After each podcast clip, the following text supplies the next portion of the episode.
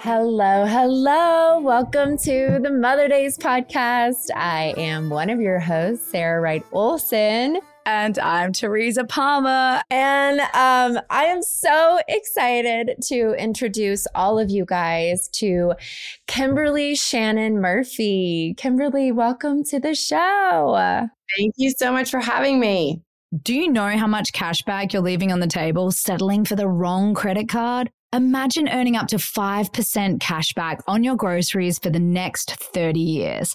Think of all that cash back on those overpriced kombuchas. NerdWallet helps everyone make smarter financial decisions today that future you will thank you for. With NerdWallet, you won't regret missing out on rewards. NerdWallet lets you compare smart cashback credit cards side by side to make the most of your everyday spending. So what could future you do with more cashback? Uh, splurge on some fancy champagne with the gals or order fine dining to the house and watch a good true crime doco. Whatever it is, make it happen with a smarter cashback credit card. Don't wait to make smart financial decisions. Compare and find smarter credit cards, savings accounts, and more today at nerdwallet.com. Nerdwallet. Finance smarter. As with all cards, credit is subject to lender approval and terms apply. You know, some people enjoy composing their own music, chord by chord, and others are happiest when they come across that one perfect song. Work is not a lot different than that.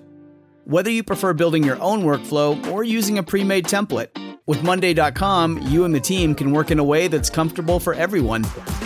Tap the banner to go to Monday.com and build your own amazing workflow or find an awesome template. No judgment. Look, Bumble knows you're exhausted by dating. All the must not take yourself too seriously and 6 1 since that matters. And what do I even say other than hey?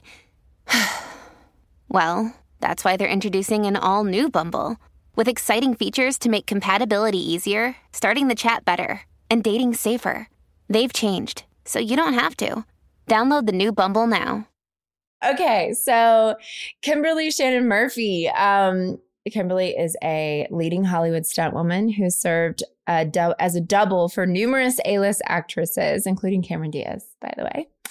Um, you've been in like 130 something feature films and television shows, um, some of which are Once Upon a Time in Hollywood, Captain America, The Eternals, uh, Hunger Games, Lone Ranger. Jeez, these are crazy. Euphoria, Big Little Lies, Westworld. What? It's like everything that we watch. Um, and also, you are a two time Screen Actors Guild Award winner for Best Stunt Ensemble. You've had numerous award nominations and also in 2018 started working as a stunt coordinator. What's up, badass? Um, and if that's not enough, uh, you added what Taekwondo. I'm sorry, you're a black belt in Taekwondo. Is that correct? Yes.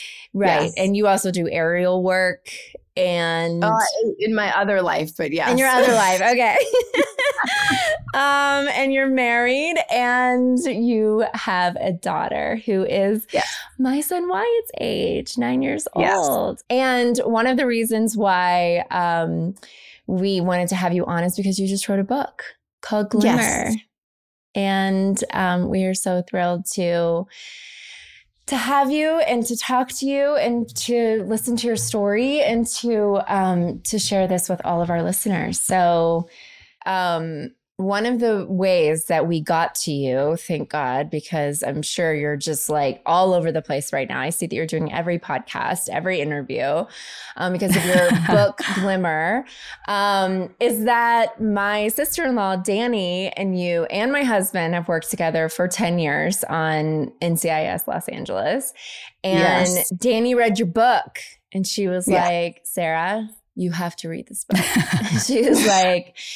It is so powerful. um, such a book of healing and survival. And um, Kimberly is amazing. And so I really want, I feel like your audience and your platform would be like the perfect place for you guys to hold space for her and have this conversation. So, um, mm. So we hmm. are so happy to do that today. And, you know, for anybody out there who's experienced trauma, we're wanting to give you this trigger warning right now and just let you know that this subject matter is going to be intense and powerful. And um, just want everybody to know that before we get into it. Yeah, um, Kimberly, I'm always so moved by people who are so willing to crack open and be vulnerable and candid and talk about the adversity that they have faced in their life. I'm married to one of those people. my, my husband, Mark Webber, he often talks about his past and his traumas and how they've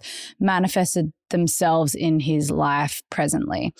Um, and it's one of the things I love about him so much is he's so willing to be so raw. And it's really inspiring. And for you to have navigated all that you have and to just be so vulnerable to write it all out, to uplift other people going through really challenging and confronting times that so many people probably feel that they're stuck in a dark place and there's no hope. What propelled you to share your story in this way? Well, I've been wanting to write a book for 20 years probably now and started journaling 20 years ago and just writing things down and and just things I needed to get out. And then I wasn't in the space then that I am now and I wasn't healing back then like I am now and also I think having a child really changed everything for me because I realized how much my trauma was going to affect her if I didn't really do the work and deal with it. And that just wasn't an option for me. And I wanted her to have a life that I never had. And I wanted her to feel all the things I never felt. And I wanted her to feel safe. And I wanted her to feel seen and heard and all of the things that I lacked as a child.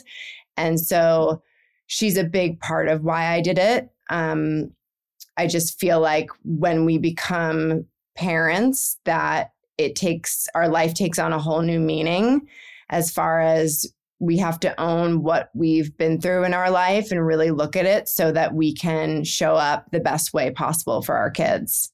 And what has the response been like? I can imagine that many other survivors have reached out to you to want to share yes. their own personal stories.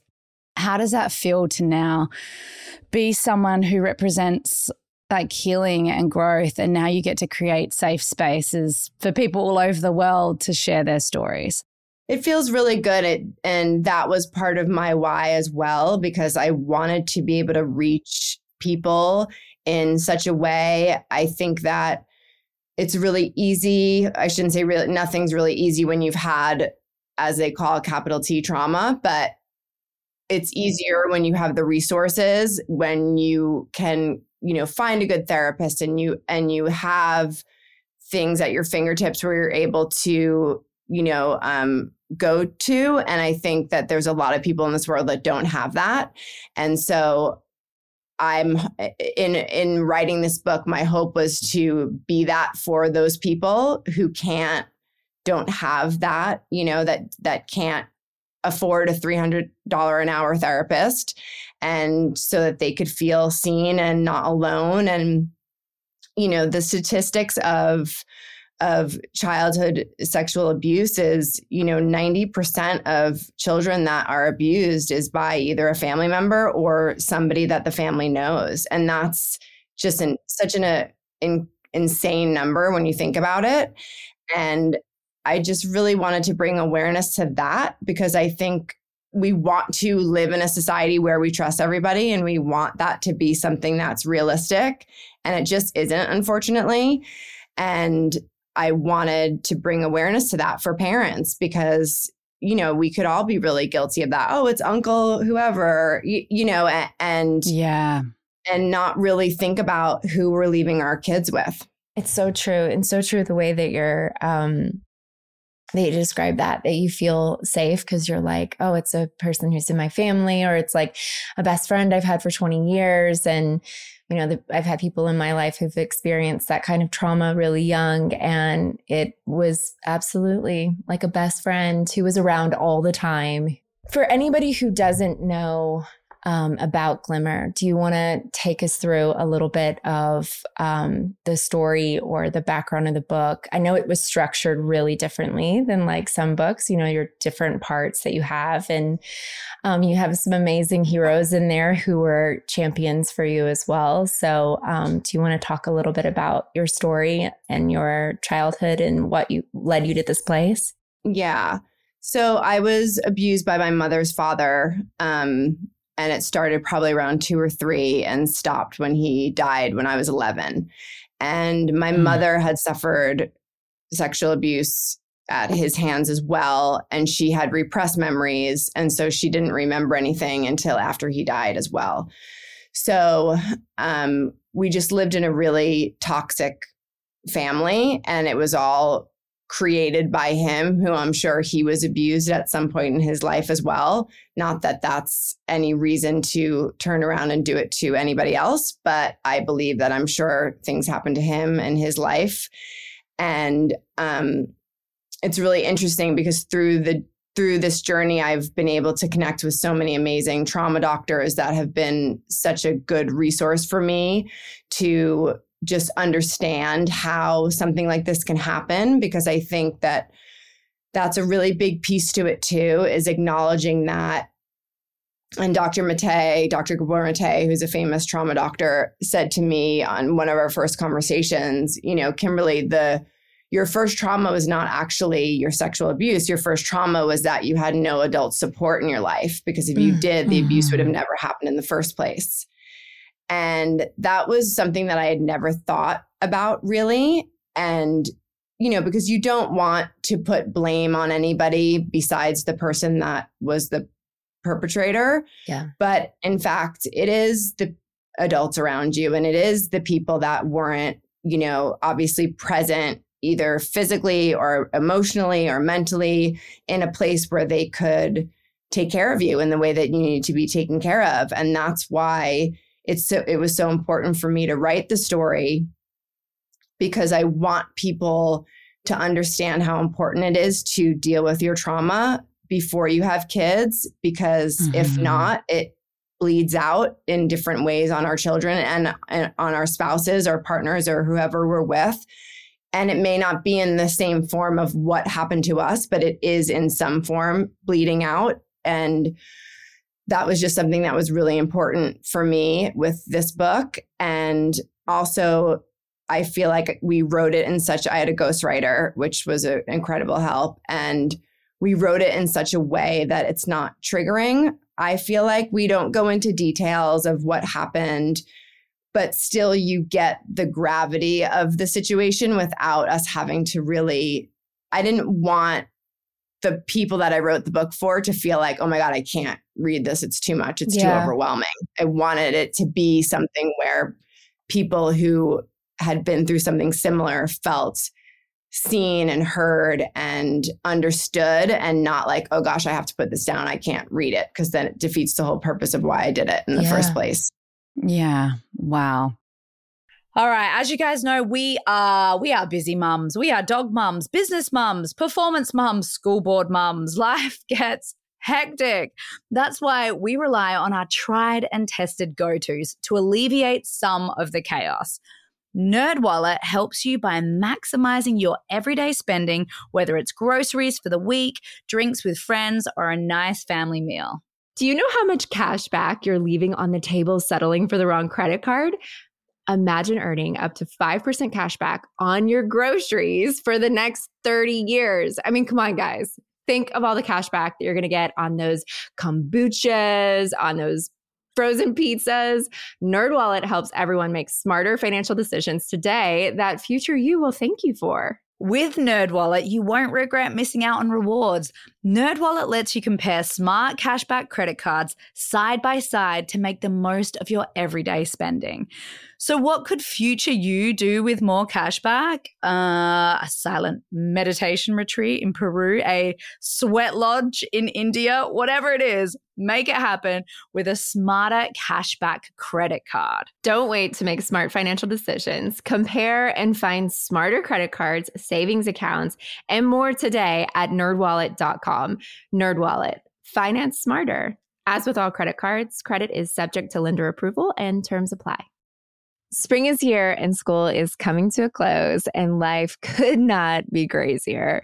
Um, so, one of the things that has helped our family so much on those super packed weekends and weekdays with sports and school and all the things has been Green Chef. Green Chef is the number one meal kit for clean eating, delivering pre portion and prep quality whole foods.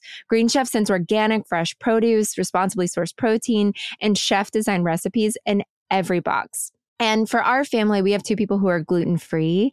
So it's been amazing picking out these like gluten free recipes with the kids. You can find clean meals to suit your lifestyle with preferences like Mediterranean, plant based, gluten free, protein packed, keto, calorie smart, and gut health my kids love following along with the Green Chef recipes, pulling them out of the box, looking at the pictures, putting everything together. They put on their little aprons and we do it as a family. It's so fast. It's saved us so much time. And it's been something really fun to do together and teach the kids new recipes you guys can go to greenchef.com slash motherdaze50 and use code motherdaze50 to get 50% off plus 20% off your next two months. Go to greenchef.com slash motherdaze50 and use code motherdaze50 to get 50% off plus 20% off your next two months. Okay, guys, check out Green Chef, the number one meal kit for eating well. All right, guys, we are a couple of tired mamas, and all we do is crave a spa day, and we deserve it we always end up putting ourselves down the very bottom of our to do list. We jump from one activity to the next, and we're always meeting the needs of everyone else around us. I think it is time for a little self pampering. This Mother's Day, make every day a spa day for all the mums in your life with Osea's Mega Moisture Duo.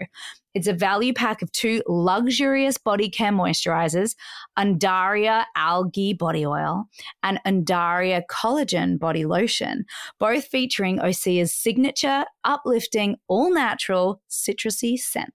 I think the greatest and most thoughtful gifts are the gifts that you actually like love yourself, something that you use on yourself. And I love using the Mega Moisture Duo. It makes my skin so glowy. It's like super hydrating, firming, smells amazing. When I give my kids a hug after a bath, they're like, oh, You smell so good. it is my absolute favorite gift and such a great gift for Mother's Day. Yes.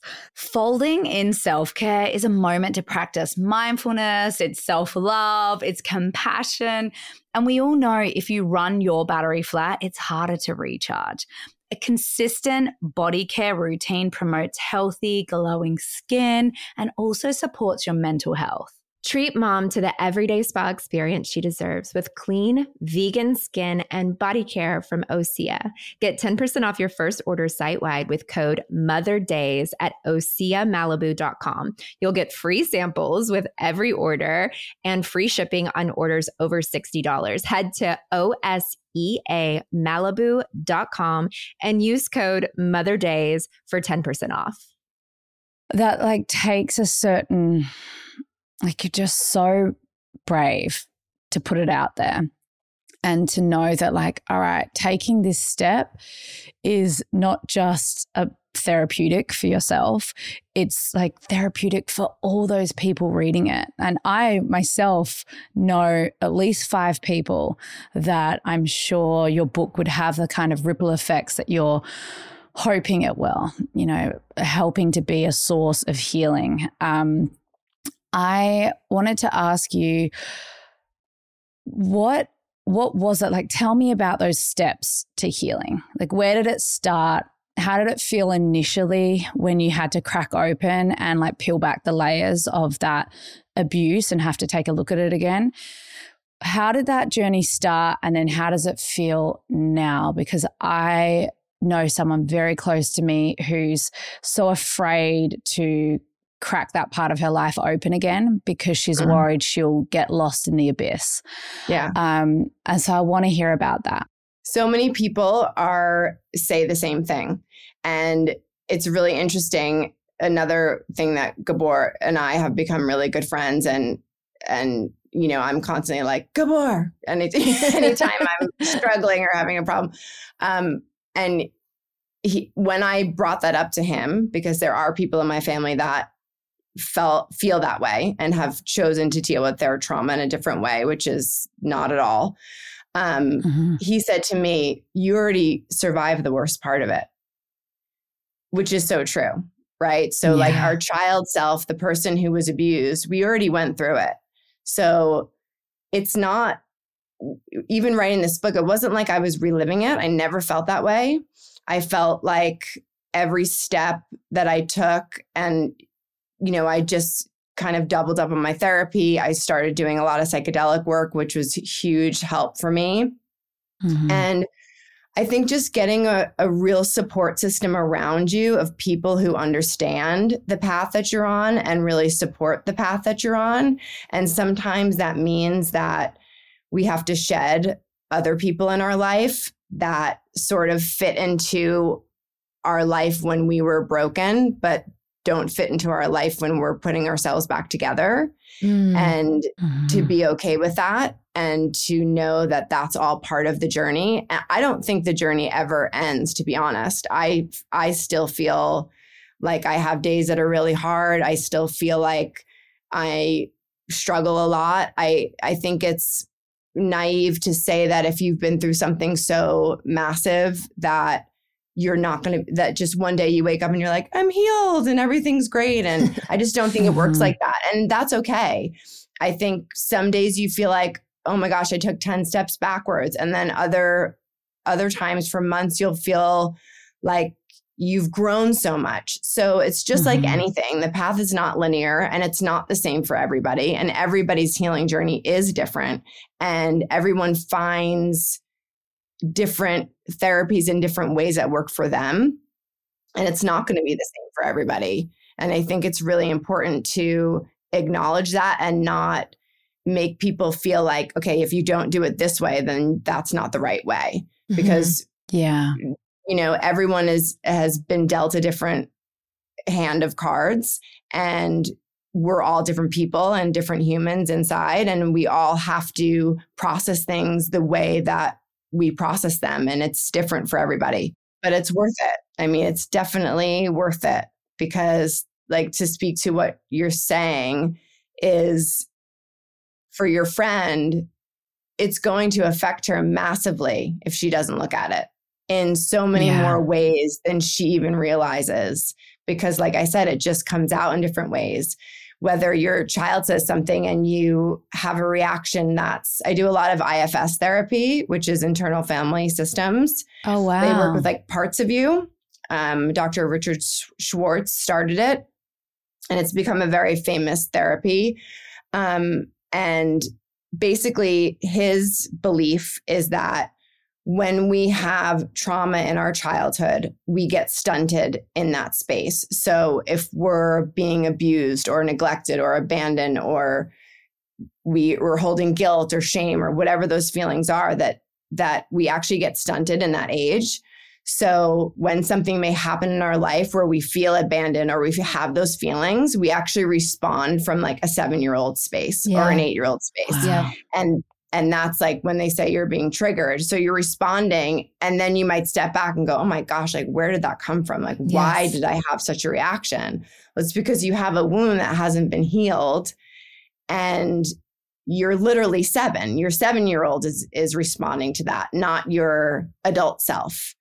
And I find that work to be really helpful. And they do it all over the world. There's like a he has a ton of licensed therapists that do the work and I find wow. it to be really helpful. That's amazing. Okay, so that's called IFS. Is that what mm-hmm. you said? IFS. Yep. Okay. When you were talking a little bit about your book, you mentioned that did you say that your mom remembered or didn't remember that she that it had happened until after your abuser died? Is that what you said?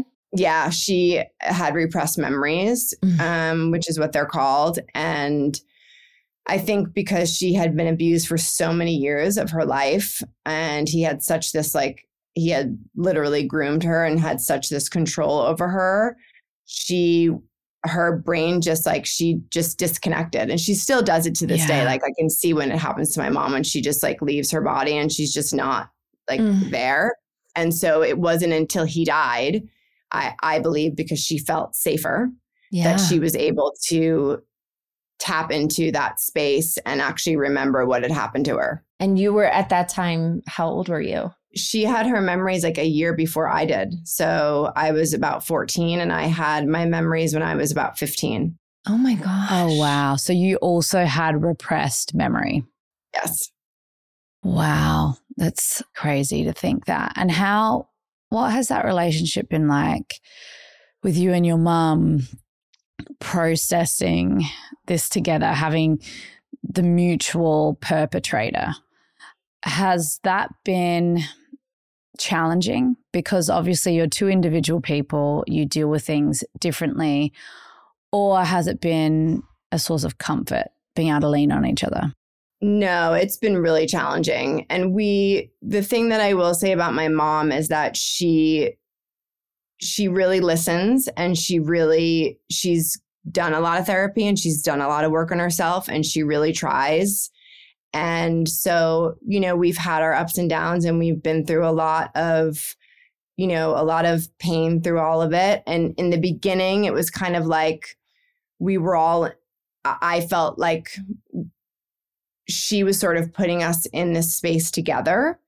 And mm-hmm. I had to really, as I was healing, and really going through this with the book, sort of say to her, you know, mom, like, we're not actually on this boat together mm-hmm. because mm-hmm even yeah. though you're a victim and I can see that and I understand that in my head, you were still my mother who didn't protect me. Mm. So I have, I love my mother. I have a relationship with my mother. I do, I don't forgive my parents for what happened to me, but mm-hmm. I, especially with my mother, I, I have compassion for her in my heart and I have love for her because of what she's been through and we're able to have the hard conversations and she is able to have them with me which means a lot to me she doesn't like close the door and pretend like it doesn't exist she's very mm, open yeah. to having them even though i know they're really difficult for her and so it's been a you know an ever growing sort of process it's it's it's like i went through my childhood mothering my mom Mm. And now we're sort of having mm-hmm. to go back and reverse that, which takes a lot of work.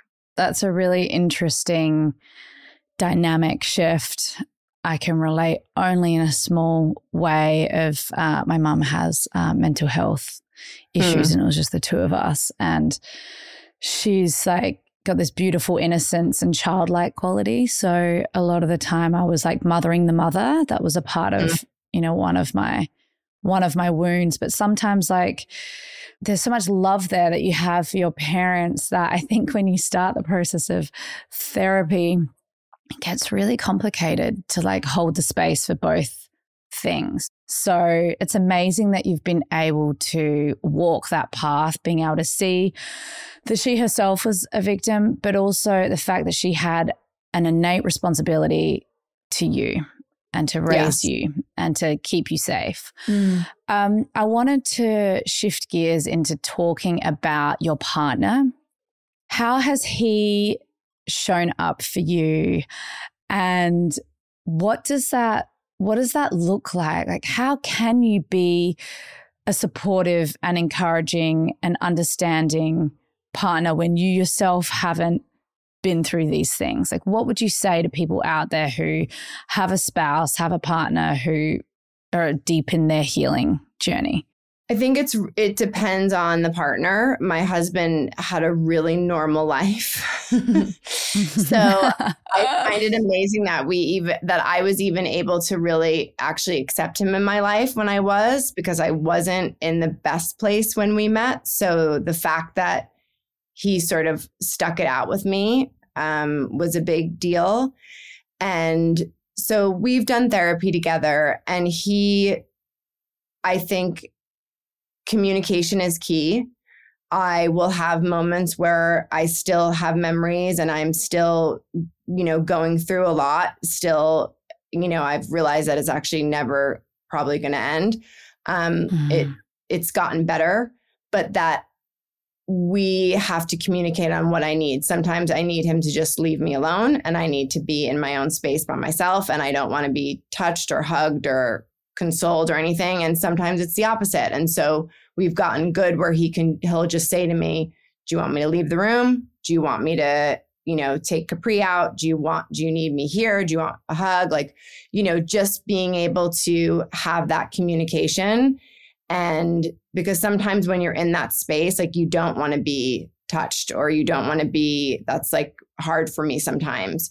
So mm-hmm. we've done a lot of work around just being able to talk to each other and usually I just, I'm a very, I just say one, like, please leave me alone, or, you know, I, I actually need you. Um, mm. But he's been a, I mean, I wouldn't have been able to do this book without him. He's been behind me 100%, which couldn't have been easy because I am very candid with, you know, not only what happened to me as a child, but then I sort of, the book takes you through my 20s and all of the really you know, bad decisions we make in our 20s, but I made worse decisions because of my past. And he was always just really accepting of me needing to tell my story and mm-hmm. supportive of that. You know, um, there's just so much power in the truth. And I grew up in a very secretive household where we didn't speak the truth. And that was always very confusing to me because I think part of me was just born that way where I was just like, okay, I just I just want the truth. I just always want the truth. And that's how I, I run this house with my daughter. Like everything is that we speak the truth, we tell the truth. And I just wasn't brought up that way. And so it's really important to me to where I probably like overly tell the truth he's like Kim, like she's nine, Kim. I'm like, oh yeah, right, okay, yeah. okay, so you met your husband Casey. Um, you guys fell in love, and then can you tell me about like the you know like did you always know that you wanted to be a mom? Did you did it at some point when the two of you you were together? Were you like? This is what we want. We want to have a kid together. Um, like, was that hard? I mean, with everything that you went through, I'm sure. I think that's a silly question, but you know, tell us a little bit about, you know, what brought you to that journey, and then how was it being pregnant and having your baby and all of those things. Well, I wasn't because I'm a stunt woman. It was one of those things where I wasn't sure that I wanted to have kids. I was just working so much that I really didn't have time to think about it, which is probably part of my um like trauma. Just really just like stay busy, stay busy so you don't have to actually think about what you're feeling. Um and he has a daughter, so I have a stepdaughter who's older. And when we got married, we were both sort of like we were kind of indifferent about the whole thing. And then I was working um, on a film, and one of the stunt women who was working, she was older, like older stunt woman, mom of four, and she just turned to me and said, "When are you going to start having kids?" And I was like, I don't know. I, I don't know if I'm going to. And she's like, you better start now because it could take you two years. And and I came home that night and literally said to Casey, I think we should just try. And he said, okay. And I said, he said, but if it doesn't work naturally, like I don't want to go through all the IVF. Like if it's meant to be, it will be. And I, we were both kind of on the same page with that. And literally, I got pregnant that night. No. Oh my gosh. Oh so my god. obviously You had a soul I've- like knocking at Yeah. the door. That was just I like was just gonna say the same thing. That she was just like there, and you know what? She probably used the stunt woman friend of yours as like a conduit to come in and be like, "Please pass on this message right now." She's like, I know how to get in Yeah. here. I'm gonna use her. Oh my yeah, it was crazy because I it was a, I was on the movie when I found out I was pregnant. I was still on the same film, and I had done.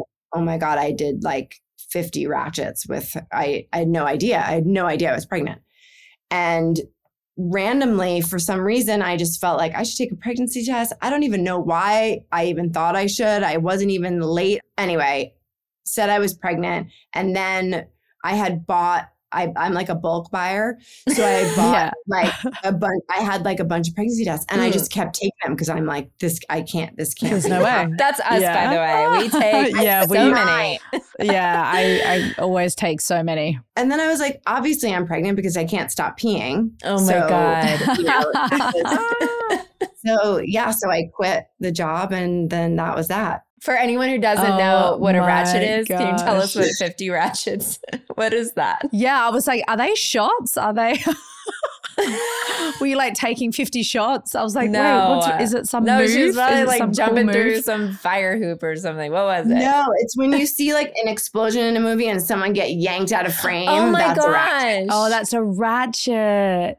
Yeah. Oh. Jeez. That's wild. Well, thank God there's such tiny, itty bitty little like I know. seeds of a thing inside at that time that she probably would have just been like, whatevs.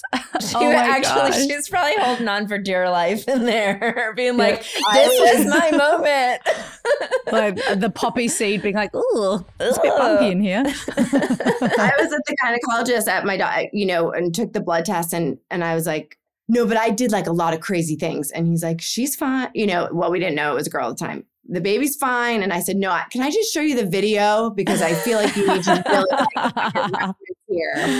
And so he watched. Oh, he was like, oh my god, and he's like, no, if if you know if if something was going to happen, it would have already happened, and and so yeah, So that was Oh like a huge surprise. So then it was a did huge surprise. Did you go tell Casey right away, or did you? He like came home. I was still in the bathroom, like taking my tests. And he said, like, screamed across the house. He's like, let's go for a motorcycle ride. Like, let's get on the dirt bikes. And I'm like, like, came out with like all these tests in my hand. I was like, I can't. Oh my god! okay, so I wanted to ask you a question about your daughter Capri. mhm. So, have you been open with her about any of your experiences? I know you say that you are open, you like telling the truth. And have you, in a roundabout way, said anything? Obviously, probably haven't got into any sort of details, but does she know that something happened to her mum in her childhood that was hard, but doesn't know the specifics? Like, wh- what's your plan with that, having that conversation? She does know because when I was right, well, she doesn't know the specifics. Um, but because I've had to sort of go, like, as they call it, no contact with a lot of my family, um, because Mhm. they were not supportive of the book. And so I needed to take some space. And um, because of that, that was confusing because she has cousins and Mm-hmm. that you know um unfortunately affected her and she was starting to be left out of things and that Mhm. was that was really difficult for her. Um so basically she is because of how I raised her she kept saying to me mommy well first of all obviously she sees me writing the book. You know mommy i want to know what the book's about. I want to read the book. And i said well capri it's an when you're older you can absolutely read it but if you have any questions mommy will answer them for you. And she said um you know obviously what's the book about? Why am i not seeing my cousins anymore? You know all these questions. So casey was with me at the time um and you know i get really choked up with her with this because it's just obviously Mhm. hard and it makes me really sad that she has to even feel any of it. And um and he said to her you know how mommy and daddy's number one job is to protect you and she said yes. And he said, Well, mommy wasn't protected when she was a kid. Mm. And so she Mm. got hurt. And so she said, Who hurt you? And I said, You know, she calls my mom Mina. And I said, Mina's dad hurt mommy. And she just said, um, You know, did he hurt you with his hands or did he hurt your heart? Mm. And I just said, Both. And ah. she just hugged me. And it was like a beautiful moment, honestly, of just like, of just again how easy it is to tell the truth as long as you're doing it obviously in the way that they can sort of wrap their little brains around it because Yeah. obviously they can't understand like the velocity of it and she just hugged me and she said mommy i'm so sorry that happened to you and and you know that was it and we just like went to dinner and and so she'll she'll ask questions now. Like last night when I was putting her to bed, she'll ask me some um you know, she'll like bring some things up and ask some things, but um I try to be as honest as I can without being jarring to her because it is really tricky. Yeah. And Casey's really good about like pulling me back because you know, I could like I said could be a little bit, you know, too honest to where she can't i want her to be able to take it in and and hear it Yeah. and and and then it opens the conversation to have with her of okay like i grew up in a generation where it was you know the what the adults say go and Yeah. we don't question authority and we listen to what you know and so it opens the conversation where i say to her look capri people have to earn your trust. Just because they're your teacher or they're somebody that you know your coach or anybody who you're supposed to listen to that doesn't mean that you just go in blindly trusting everybody. Like Right. people have to earn your trust. People have to earn your love and you have to have boundaries and you have to take care of yourself. And when i talk to her about her body we use correct body like we use the correct terms for our body which i think is really important because when I was young, it was, you know, little cutesy names. And then I feel like that can be confusing because when you're teaching them that this nobody touches you here and nobody this and there's a reason and this is your you know this is your space and um all of those conversations that were never had with me Mm. i'm able to have with her and i think that part of it is because of this and part of it's because i have been so open and doing this has brought up things that probably would have never been brought up Mm. There's this amazing um, woman, Pattie Fitzgerald, and I don't know. Mhm. Have do you know who she is? She's a um, no she was a social worker who worked in that field for like so many years, and then she started saying instead she was going to go and talk to parents about how to teach their children to be um, the boss of their own body and um, to have the language to say, you know, I'm the boss of my body. No one touches my, you know, all everything that you just said, where it's like you're using all the correct language for your body parts. She also calls it Mhm. like your bathing suit parts, you know. Um, but no one touches those except for me. You know, mommy and daddy Mhm. can help you, you know, if when you're two to go to the bathroom, but it's, you know, you you have to be the one who's um in charge of your own body. And so anyway, she goes around and she talks to schools and she talks to kids and she talks to parents and um and she came to our preschool and I remember feeling very like jarred, you know, listening to everything at first, you know, and all the stories, but I walked away from that going, okay, like it was really hard to sit and have this conversation and to listen and to go, you know, um, wow, this is something that really could happen to your child if you're not protecting Yeah. your kid because it's you you just sometimes we just don't see things because you're we grew up, you know, generational trauma. We grew up in a way where, you know, for in my family, like, you know, I was a pastor's kid. So I had to Mm. be kind to everyone and everyone wanted to hug you and everyone, and you had to hug back and you had to give kisses and like all those things. And, you know, looking back at all of that, I was like, so that was so taken advantage of as a child. Mhm. And it felt, you know, not great to me all the time. And so I never wanted my kids to feel that way. And I never wanted them to feel forced. Um, so anyway, I'm just really glad that you talked about that and how you share, how you communicate with your daughter about it because um, I found that language so powerful to you know make sure that you're communicating really clearly with your kid about Mhm. um about their body and how they Yes. they are the ones who are in charge of their body Yes, exactly. And she even the other day said something to me and you know, mommy, I think there's some, you know, there was something going on that she was feeling and I said, you know, do you, did you just want to tell mommy or do you want mommy to look at it?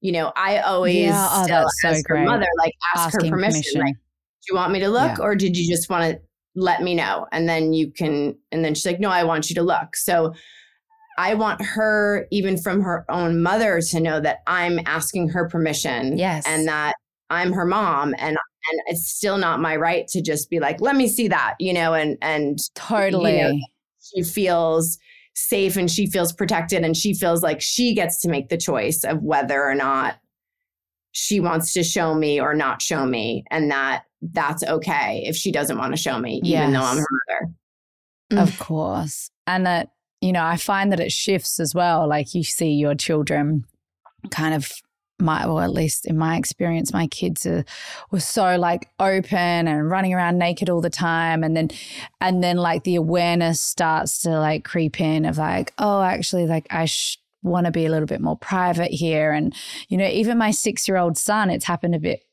earlier for him. Like he changes like in a room somewhere or like even away from Mark, away from I, like he goes away to do his and that's what he feels comfortable with. And then I have my daughter who's just like, we free naked in front of everyone. And um and so it's really, it's really interesting. I wanted to ask you a little bit about that specifically. I guess it's like two parts to the question is like I want to, if my kids are like, I want to have a sleepover and I want to like stay at my friend's house. And I think there's like a whole like wave of parents who are really wobbly about the idea of having like childhood sleepovers because mm-hmm. we get afraid that you know of these stories where like you think you know the parents well and but i also at the same time like don't want to let my own sort of fear get in the way of like the childhood experience of having a sleepover. So sometimes i'm just in this place of like floating and not fully knowing do i be the parent that's like no sleepovers? Or not? Like how do you how do you navigate that? And have you noticed in your own relationship with your daughter that you are more protective in terms of her having like sleep sleepaways away from the house? She has not done one yet um like with with a grandparent like with my mom she has my mom lives close to us but yeah i think that that's really hard and i it's going to take me a minute to i have one other mom friend who i'm close with who i trust but still i don't know who else is at the house or I don't know who else goes. So I I don't see myself allowing her to do sleepovers for a few more years. Um Mm-hmm. and when she was really little, like before she had a voice, everything was very hard for me. Before she could t- like express herself to me, I was just in constant terror that something was happening or something would happen that she couldn't vocalize to me. So Mm. now I'm in a much better space just with myself that she can have a conversation with me and talk to me. And she's she hasn't asked to do a sleepover, so I've not been presented with that yet. Um, or she'll say something. She had said something this year, like, "Oh, I, um, you know, so and so is going to have everyone sleep over," and I said, "Well, Capri, you still sleep with mom, so what? Yeah. You know, because when my husband's Yeah, gone, totally. sleeps in my bed with me, and when he's home, she sleeps in her own bed." But and she's like, "Oh yeah, you're I right." slept with my mom until I was 13. I think it's I great. was like, I like, just want to sleep with I- you. I'm all about it. I mean, she's not always going to want to do it, so I'm I'm embracing it, and um, but that is definitely a tricky one because I, even if you trust the parent, like what uncle's coming over or what who's stopping Yeah. by and who's you know Mm. and you know unfortunately the thing about pedophiles like people that abuse children is that they put themselves around children i mean Yeah. that's what they do Yeah, and I think we should feel empowered to have uncomfortable conversations. And Sarah, I think you've talked about this before on the podcast. Like, you know, living in America, like having the conversation like hey um do you guys have guns in the house anywhere like just having those conversations that and not worried about coming across like overbearing or like you're not you know, it's sort of a confronting conversation to have. And I wonder if it's similar with the sleepovers like, hey, I just am checking in. Like, we don't usually do sleepovers. I just want to know like who's going to be at the house, like who's going to be there, is anyone going to be visiting, um, and having those more uncomfortable conversations. I'm so used to being like such a like people pleaser and just like really cruisy, really easy. My husband was like giving me shit about this yesterday, like even like with people in my life, in my working life, I'm always just like, oh, whatever you want. No, seriously, like it's up to you. like I'm not, I don't, I sometimes feel like so much more um, focused on like making them feel okay. And I, as a parent, like that's not always the best way. You have to like, for me, I'm like, oh my God, I've got to like be brave to have uncomfortable conversations sometimes. And sometimes the answer is going to be no, you're not having yeah. the sleepover at so and so's house. Um, so, yeah, I think that that's all that kind of tricky area that we have to navigate as parents, like making the right decisions, because God forbid you make the wrong decision and it affects your child for the rest of their life. Yeah. And that's the thing, it takes one second. It does. To yeah. change everything. And that's the scariest part about it. Hey, it's Kaley Cuoco for Priceline. Ready to go to your happy place for a happy price? Well, why didn't you say so? Just download the Priceline app right now and save up to 60% on hotels. So, whether it's Cousin Kevin's Kazoo concert in Kansas City, go Kevin, or Becky's Bachelorette Bash in Bermuda, you never have to miss a trip ever again. So, download the Priceline app today. Your savings are waiting. Go to your happy place for a happy price. Go to your happy price, Priceline. I think that parents are having, starting to have those more difficult conversations.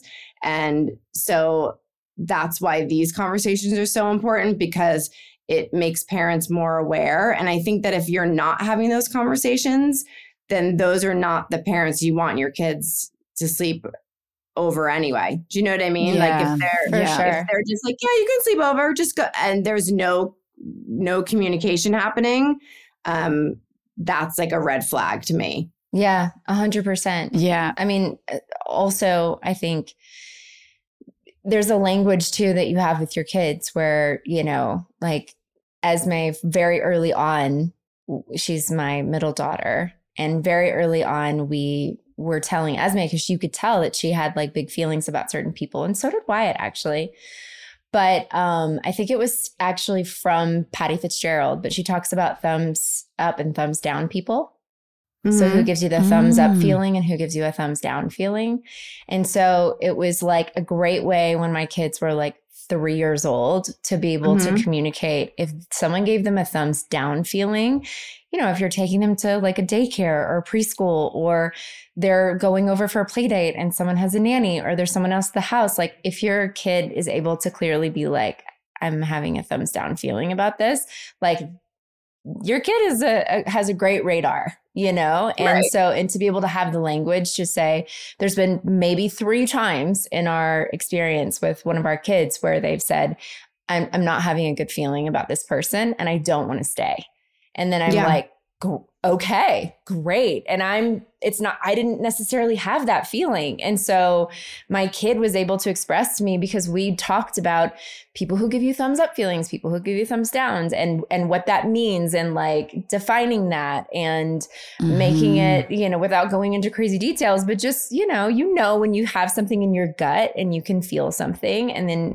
you know, having a three year old being able to express that and, and say that to you, like I could almost cry thinking about the the one time that my son was like, I have a thumbs down feeling, I want to mm. go. And I was like, okay, you know, and like yeah. I, we yeah. left, but I left there just being like, whoa, like what, I wonder what that was. And okay, I'm mm-hmm. glad we mm-hmm. left. Um, but I just, i'm I'm only saying this to say that like, in all of that conversation, you know, whether you decide to have your kid do a sleepover or not do a sleepover, if you're going to have those uncomfortable conversations, um, also arming your children with like the language and the communication to be able to come to you and say, like, I don't know, I'm not feeling it. Like, I don't want to stay here, Mhm. you know? Yes. And and giving them an out.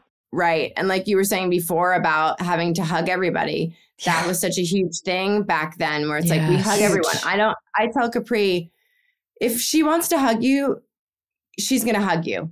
And I Yeah. never, that we never say that ever. And we do have a friend of ours who I adore, and he'll come over and with his son, he's always like, give Kim a hug. And I'm like, no, he doesn't have to give me a hug. Like, if he wants to give me a hug, he'll come up and give me a hug. I don't want a, Yeah. a child to ever feel that because it's such an uncomfortable, you can see that it makes them uncomfortable Yeah. Yes, So- absolutely, you can. Because they're you're putting them on the spot. They may not know this person really well, and you're like, well, it's Uncle John, so you have to, you know, hug Uncle John or give him, and it, you know, to just give our children the space to ha- actually listen to their feelings and their intuition and follow it, and and actually as a parent to honor them and to honor that their feeling actually matters is massive because it gives Mhm. them such a like it's gonna it's gonna bring their their self-respect to such a huge level as they get older Yeah. And their confidence and being able to Mhm. like say, because I never felt like, oh, you know, I mean, I, I definitely felt em- empowered as a kid, but I also felt like I had to stay within a very tight, you know, line of boundary Yes. of like, you have to look a certain way, present yourself a certain way, act a certain way, like you're in this, this very religious space and Mhm. everyone kind to everybody, like loving and accepting, which is a wonderful thing. exhausting but exhausting yeah But, but also, there's some people that you don't have to be like that with. Like, if Mhm. someone's giving you a thumbs down feeling, you don't have to go out of your way to be kind and loving and accepting to that person and go up and hug Exactly. them and like let them give you a hug. Like, that's not, it shouldn't be the way that it is. And I'm glad that these conversations are happening. And I think since COVID, too, which everybody knows I was the COVID crazy lady. I was the one walking around with goggles and like the big old mask and and the and for way too long, like way longer than anyone else. And I mean, I everyone got, else. yeah, I got a massage and I was wearing children's like swimming goggles and a my mask. gosh. and I swear, like way too long. So now I sort of feel like I've crossed a line of crazy that having those uncomfortable conversations to be like, yeah, you know, I've never really let someone take my kid home from school to their house. And, you know, I remember having this conversation one year where I was like, hmm, I really appreciate the offer of offering to take my child home and have a play date. And, but instead, I will come, I'll meet you there, I'll come to the house, we'll have a play date, and I'll hang around or I'll go walk the neighborhood. But the reason is that because I need to see the space and I need to like, you know, I need to make sure my son's comfortable and, you know, whatever it is. Yeah, and totally. I just like am as clear as day as I can be about that. And there's a reason for it, you know? And Mhm. um and I think it's good to to do that and to to have those conversations because exactly what you're saying. You want your kids to feel safe. You also want them to feel like you've got their back too. you know? totally. yeah and that their feelings matter and i the way i put it with capri is i talk to her about i say you know how you have we all have like this light inside of us Mhm. and when you're around the right people you feel like your light shines brighter like you're laughing or you're happy and then you'll be around somebody that like dims your light Yes. so we talk a lot about that. And I say, you want to surround yourself with the people that make your light brighter always, mm-hmm. because, and that just goes across the board in life. And then, you know, it Mhm. brings you into talking to them about boundaries, which is a word that I didn't learn till I was in my 30s. So it's just, it's, it's really great. I feel like that we're in this space with our children now. And by the way, we don't need um, to feel guilty or feel anything but just that we're being a mother you know and Yeah. about about asking questions or feeling like oh i don't want to say that because this one might who cares like what anybody thinks. You're the one that had the, the child. They're your kid, you Yeah. know, and Yes, you're protecting exactly. them. And that's all that matters, you know? Kimberly, thank you so much for coming on the show and sharing this profound story. It it's just so remarkable to think that you're willing to be so open. And it's a painful thing to have to unpack, but you are changing lives everywhere. So thank you so much Thank for your willingness to show up in that way. Um, could you please tell our listeners where can they find your book? Yes. Um, it's called Glimmer and it's on Amazon, which is the easiest thing for everyone to do. So I feel like that, I mean, you can get it in Barnes and Nobles too, but Amazon's like, do, do, done. And then it's in your mailbox. Done. So when you when you order your toothpaste, also order or Yes. whatever whatever it is. Click on uh, Glimmer as well Yes. and put it in a bulk Yes. uh, package. and I do like the only social media I really do is um, Instagram, and I have been, I I answer everybody's um, like when people write me that they read the book and they talk like I I make a really a big effort to answer and communicate back because um, it means a lot to me. I you know everyone's a stranger who's been writing me, but it means a lot to me, and I think it means a lot to them to feel like they're being when they reach out that they're actually being heard and Responded and to, yeah. responded to yes exactly so And you can find Kimberly on Instagram at Kimberly Shannon Murphy Stunts. really short Thank you.